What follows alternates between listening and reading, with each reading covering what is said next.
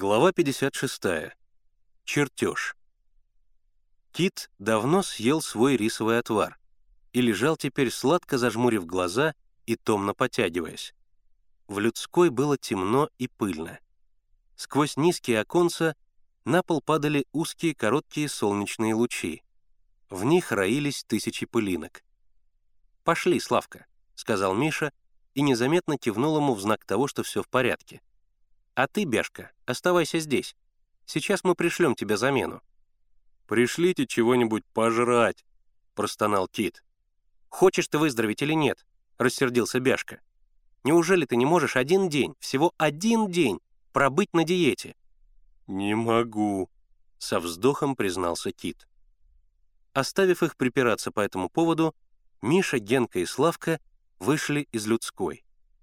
Позабыв о своем обещании прислать Бяшке замену, они обогнули лагерь, вышли в поле, забрались в маленькую рощицу, уселись там и начали рассматривать чертеж.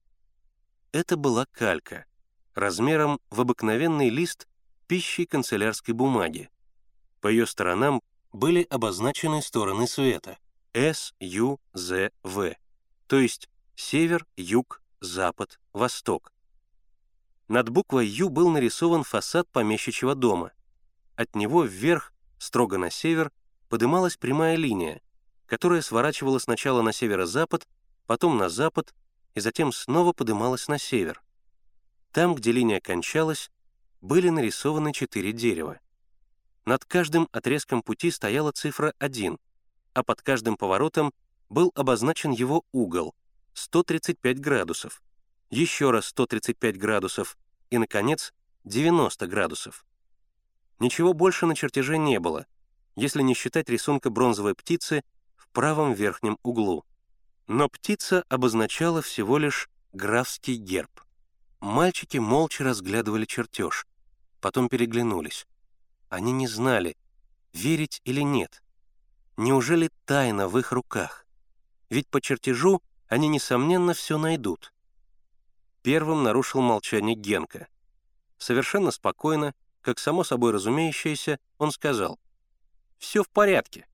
Можем хоть сейчас отправляться за кладом». «В порядке-то в порядке», — заметил Славка. «Только непонятно, в каких единицах здесь обозначена длина отрезков. Один. А что означает один?» Генка снисходительно улыбнулся. «В верстах. Ведь раньше все обозначали в верстах». «И в аршинах, и в саженях», — возразил Славка. «Чудак», — рассмеялся Генка. «Если в аршинах или в саженях, тогда это было бы рядом с домом. А здесь нарисован лес, а лес отсюда как раз в четырех верстах. Впрочем», — Генка пожал плечами, «можно сначала проверить и в четырех аршинах, и в четырех саженях, но я уверен, что это версты. Уж прятать так прятать подальше». Миша предложил не спорить, а рассуждать логично. «Будем рассуждать логично», — сказал он. «Значит так, отсчет надо начинать от дома, по-видимому, прямо с того места, где стоит бронзовая птица. Согласны?» Мальчики были согласны. «Итак», — продолжал Миша, «от дома нужно идти строго на север одну версту. Или аршин, или аршин, сажень, а может быть метр или километр», — не уступал Славка. «Возможно», — согласился Миша. «Хотя я на стороне Генки. Обозначено, конечно, в верстах. И будем рассуждать в верстах, условно, конечно». «Если условно, тогда другое дело», — согласился Славка. «И не перебивай», — кротко заметил Генка. «Давай, Миш, рассуждай дальше». Миша продолжал. «Будем рассуждать дальше. Значит, проходим строго на север одну версту и поворачиваем на северо-запад под углом в сто тридцать пять градусов». «Повернули», — подсказал Генка. «Повернули», — продолжал Миша, «и прошли еще одну версту». «Здесь опять повернули», — подсказал Генка. «Да, здесь повернули строго на запад под углом опять в сто тридцать пять градусов, и прошли еще одну версту.